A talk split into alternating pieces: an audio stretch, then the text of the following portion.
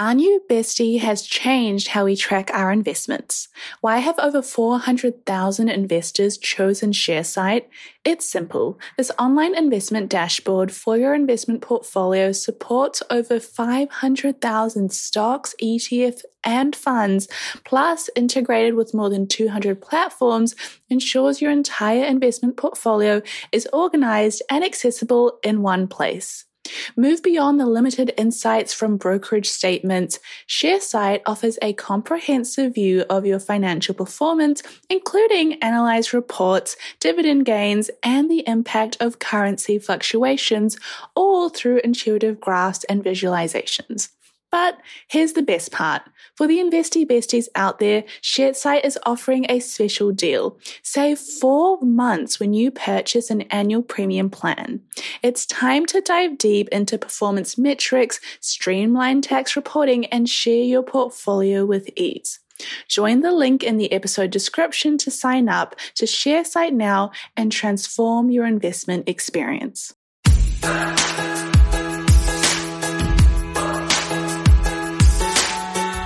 Hello and welcome to Girls That Invest, the platform that empowers millennials through financial literacy. You're joined today by your hosts, Sim and Sonya, two millennial investors who are extremely passionate about all things investing and personal finance. Hey, Sonya. Hi, Sim. How are we today? How are you? Okay, see, we're going to ignore my question, but that's fine. I'm doing great. I've had a productive week. I've had a relaxing weekend. I'm already looking forward to the Queen's birthday, even though I don't know why we're under the monarchy. You know what? When it comes to these kind of public holidays, like just don't question it. Long live the Queen. Yeah, I won't. I will never say that, but here we are. I appreciate the day off, Queenie. Thank you. Well, today's topic is really fun and fresh, if I do say so myself. We're talking about Forex trading believe it or not, is not actually a scam. However, there's a lot that we need to know about before we get into it. And it's not as hard as it seems, which seems to be a staple statement that I make before every episode. Yeah. So I'll get into what it is, a little bit of ancient history as we all like, and then we'll go into how people actually make money from it. But the Forex trading or the Forex market is literally just the foreign exchange market where currencies are traded. That's simple enough to understand. If you've grasped that, then you got it, sweetie. And in terms of foreign exchange trading, it's actually existed since the beginning of time. It's been in the Bible. So there were money changers in the Bible. And what I found from doing a little bit of research is that through every era of, I guess, time in history, there has been their own version of Forex trading, if that makes sense, suited towards the time that they're in. So, for example, if we're looking at ancient times, there were money changers that were like silversmiths or like goldsmiths, and they would exchange like different coins for goods and services, which is like currency exchanging. If we're moving into like medieval times, like during the 15th century, I think a few people might have heard of the Medici family, but essentially, and they um, required to open banks at foreign locations in order to exchange currency. And the whole reason that they set that up was to act on behalf of textile merchants. So, again, kind of like setting up a foreign exchange to suit the time. And I guess the biggest trade at that time as well.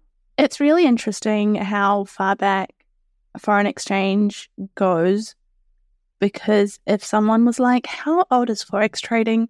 I would not have put it down to biblical times. I, I really wouldn't have. No. I mean, if we're moving past medieval times and closer to like, you know, postmodern after World War, foreign exchange trading was kind of reduced to just like enterprises or big banks. So, like, your everyday person wasn't really allowed to be involved with currency trading. But now, like day to day people can be involved in it. So it's interesting seeing like the transitions. Now we have like 19 year olds on YouTube explaining how they use the Forex market. We have content creators spending a thousand dollars on Forex trading to entertain. That's how fast time changes. Usually we like to do our disclaimers at the end of our episodes, but for Forex trading, just a disclaimer, it is very risky. It is very unprofitable in the general sense. Most people do not make a lot of money from it. However, who's to say that you're not someone that is in that category? You might do great. And so the foreign exchange market, also called Forex, also called the currency market, they're all basically the same thing, is where currencies are traded. If Sonya has one Australian dollar and she wants to exchange it for US dollars, that is the foreign exchange market. And so what happens is you're basically making money off the shift and change in currencies going up and down throughout the day. The foreign exchange market is one of the only markets, if not the only true market, which is non-stop and is continuously trading around the world, which is a good thing for some people. It's basically as volatile as the online nice guy when you tell him you're not interested, Sonya. But in comparison, in the Forex market, you want the volatility because when the prices go up and go down very fast, that is where the money is made. There's a lot of factors that can affect what causes the prices to shift interest rates and tourism and politics, and also little things day to day that can cause huge jumps and huge drops within a few minutes. You've got a lot of people in this market. You've got banks, you've got companies, you've got investors like you and I. And since it's the biggest market with a lot of volatility, you can see why money can be made quite quickly. So, this leads on to the question how is money actually made? And you can break it down into two points speculation and hedging. Speculation is probably the easiest of the two to understand. You're trying to make a quick profit by betting and the change of a value of a currency. Does that make it like gambling? No, because there are some factors involved, like as we mentioned, upcoming elections or trade deals that will kind of indicate to you that, you know, the Australian dollar is going to go up today while the US dollar is going to go down. And what you can do is bet on that. And if you're right and you've used leverage, which means other people's money, you can make a lot of money doing this. So, when it comes to trading on the Forex, you're basically trading in pairs, which is a little bit different to stocks. Because when you've got stocks, you either buy or you sell a single stock. You either buy a stock of Facebook or you sell the Facebook stock. In Forex, you're trading in pairs. So, you've got, say, the US dollar against the Australian dollar, or the New Zealand dollar against the US dollar. And so, you buy one to sell the other at the same time and what you're trying to do is say you've got the US and Australian dollar, you assume, let's say the US dollar is on one hand, you think it's going to go up in value, and you're an Australian. So what you do is you basically put your Australian dollars into US dollars. The value of the US dollar goes up because you predicted correctly. You exchange it back in, in simple terms, and you've made a profit. Does that make sense? Yeah, that makes sense.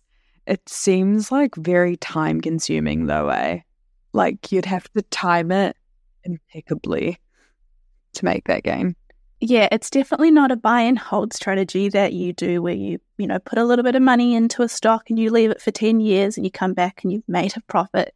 It's very in and out quickly. The thing with Forex trading that I mm. find so funny is that you can, you know, look at markets and look at the price changes in 15 minute spans, like they'll be like, hey, look what happened in 15 minutes because so much can happen in 15 minutes, which just blew my mind when I learned that. Yeah, you're about to get whiplash. Like, why would you? I don't know. I don't mean to come across as stressy in this, considering I'm the one that's going to be talking about the pros of this trade, but it's very fast. Like, if you like very fast results, you're in and you're out. Maybe maybe this is something to consider. I'm boring. Is it boring or is it smart? Nah, I'm just joking. So, while this is a simple explanation, it is essentially the basis of Forex trading. And you can do funny things here and there. You can enter a long position, which is where you make money if you predict that the rate will increase. You can short a position if you think the trade will fall. You can predict the time and the price of trades that you'll buy in the future, which are called futures. But in essence, you are speculating. And if you can understand this, that you are buying and selling on the thought that a price of the US dollar against the Australian dollar will go up and down. That's all it is. And the thing that makes Forex so interesting is that you can use leverage, which you can't do so easily in other types of investing like stock market, but you can leverage in real estate. And that's what makes real estate so fun and, and interesting because you can use not your money to make a lot of money. But on the flip side, if you lose money, you've not just lost your money, you've lost other people's money and you get into a lot of debt. So that's what speculating is. And then the other side is hedging. Now, hedging is not something that day to day investors, retail investors like you and I do, but it's when a company wants to offset the fluctuation of the change in the dollar. Why does a company need to do that? Well, just say that you're a company and you're based in the US and you sell sunscreen in Australia. If it costs you 50 US dollars to make your sunscreen and then 100 Australian dollars to sell it, you're using different currencies, right? But mm-hmm. what happens if the Australian dollar drops and rather than 100 Australian dollars, which is what you'd usually sell your sunscreen for, if it drops, it's still 100 Australian dollars, but when you convert it back to US dollars, you get less profit.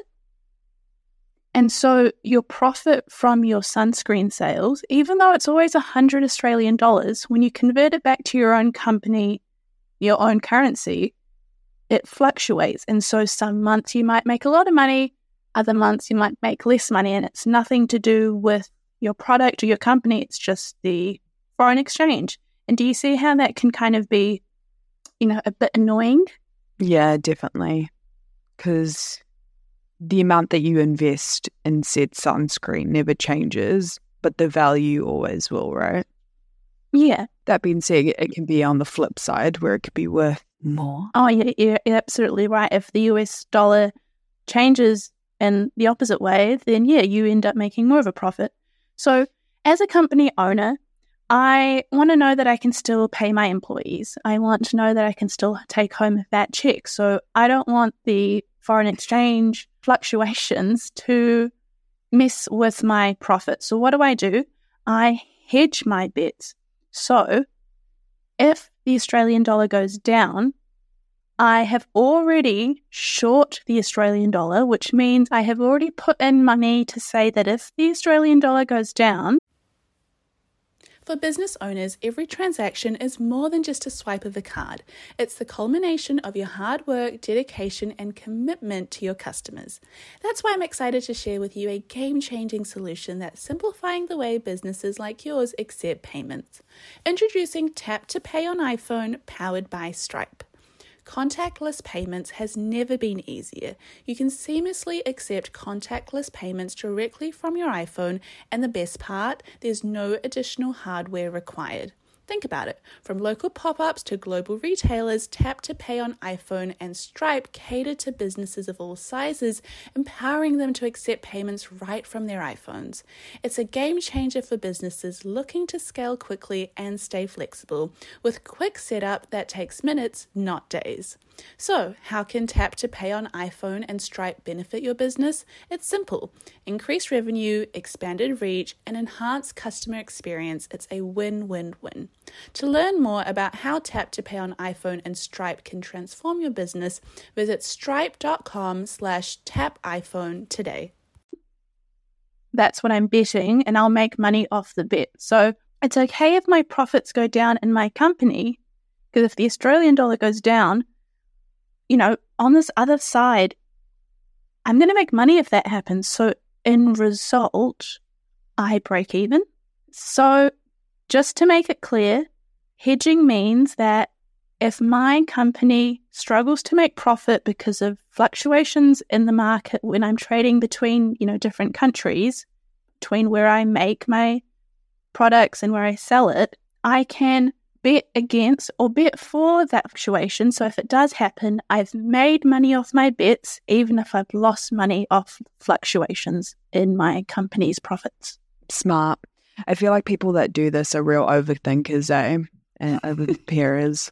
like just preparing for every single situation, honey. You're not about to make a fool out of me, you know? Exactly. That is exactly the mindset behind it. You're right. Now, with all that being said, I know that sounds like a long and exhausting and, quite frankly, energy consuming process to even see the benefits of everything. But there are a few pros to investing in the Forex market compared to investing in stocks, which I'll go into. So, one of them, as I mentioned before, would be market trading hours. So, because the foreign exchange market is a completely global market, you can trade 24 hours a day, five days a week. That gives you a lot of time, a lot of opportunities for trading. So if you're not, I guess, active and when the stock market is is awake, so generally between like 9:30 to 4 is when trading sessions for stocks are, and that's Eastern Standard Time, Monday through to Friday, with the exception of like market holidays. You've got this market that is just brimming with ample opportunities because you've got more time, right? Another reason people get into it, another pro compared to investing in the stock market would just be honestly market influences. Now, when I say market influences, I mean you mean like Tammy Hembrow? There's, why would you do this to me? But honestly, no. Not a fan? No. I, I didn't say I wasn't a fan. I think she's great. She has abs after having two kids, and I'm still trying. That's fine. Both markets are obviously going to be influenced by supply and demand, but there's a few other factors that can move like the prices around. So when you're looking at investing in the stock market, you kind of look at what directly impacts said stock. For example, Elon Musk's tweets. Am I right, honey? Mm-hmm. I just wanted to really hear that, including like when you're doing your research about stocks, like we talk a good game about understanding what you're actually investing in. So with stock market websites, they'll have research on like the company's debt, cash flow, earning, how the branding is going, how the marketing is going. Those are just some of the factors that can move the stock up and down. But with foreign exchange trading, that focus or like the influence tends to be wider, which means that you've got more room to gain more. And again, in quite a short amount of time. You do need to be quite aware of two economies because when you're exchanging one currency for the other, it does mean you just kind of need to do your research into both economies. But that leads me into when we're talking about liquidity. So, liquidity and Bing, this is going to be a jargon term, but essentially it means how easy is it to buy an asset and how easy is it to sell in a market. So with Forex, it is the largest and probably, I would argue, the most popular financial market in the world, which means that it's extremely liquid and it frequently, like on average, it will see like a turnover of trillions and trillions of dollars. So that's like a daily turnover. Now, onto the cons of the Forex trading. Simran will take it away. I think what we like to do in these episodes is give you a balanced view so that you've got the pros, but you've also got the cons and you can make your call. I feel like there's a lot more cons. Try not to be biased. Like there's a lot more cons when it comes to Forex trading than pros. But the pros are definitely good. I mean, you can make a lot of money. That is a pro. However, one, you are more likely to lose money than you are to make money. And that's not even accounting for the fees, the costs of trading that you take, the software that you might end up buying to help. And number two, you are a very, very, very small sardine in the sea of Forex trading. The people who are doing Forex trading full time are hedge fund managers. They work for big banks. They are investing for huge companies.